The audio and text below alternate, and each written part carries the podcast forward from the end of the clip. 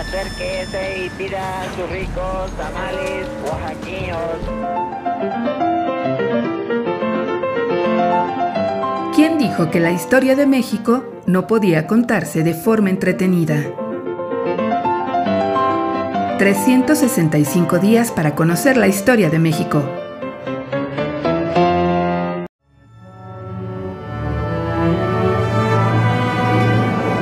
Martes.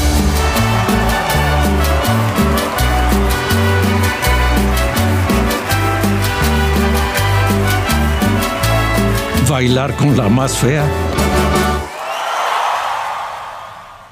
Una medium.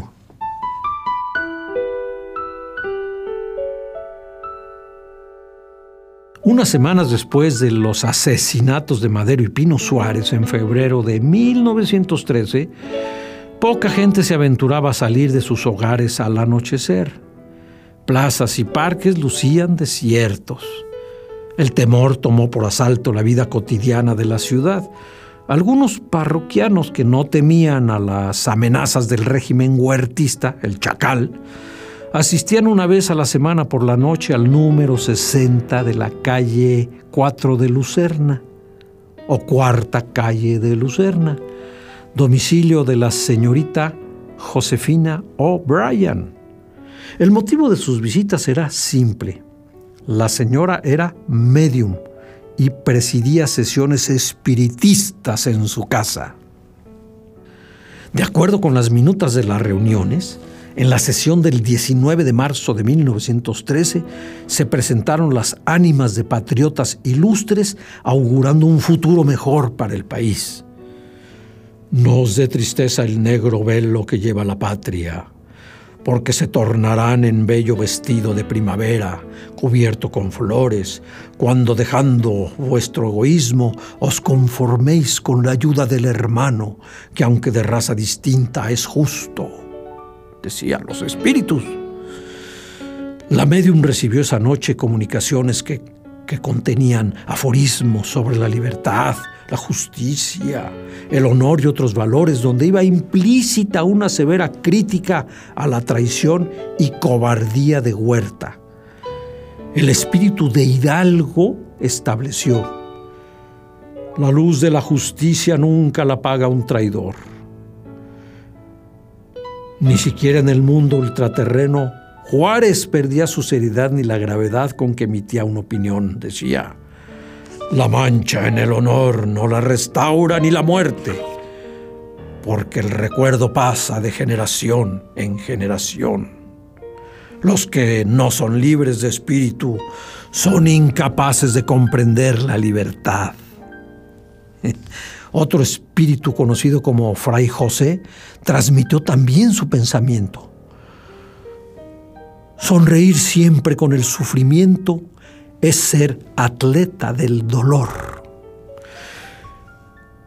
En vísperas de cumplirse un mes de la muerte de Madero, el grupo se reunió en el tradicional domicilio de Doña Josefina. Era una noche de marzo particularmente calurosa. Soplaba un viento seco que levantaba enormes polvaredas a su paso. Algo extraño había en el ambiente. Los asistentes se tomaron de las manos e iniciaron la sesión. En pocos minutos, la medium recibió una comunicación que dejó asombrados a los concurrentes.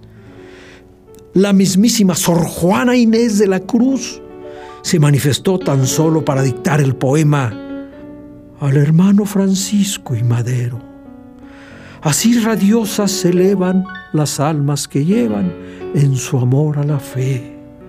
Tranquilas tramontan, se alejan serenas y solo en su brillo os dejan aquí su brillo es el recuerdo, esa luz que no puede extinguirse, que en vuestras almas lleváis, los que adoran lo que es la justicia, los que saben lo que es la verdad.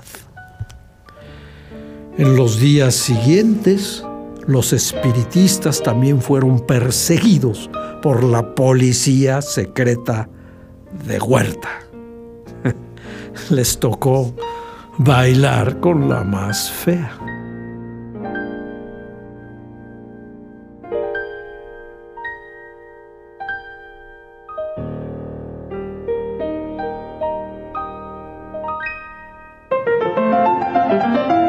...365 días para conocer la historia de México...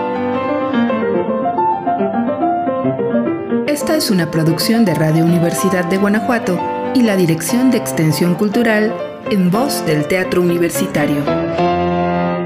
Serie basada en el texto de Alejandro Rosas, 365 días para conocer la historia de México.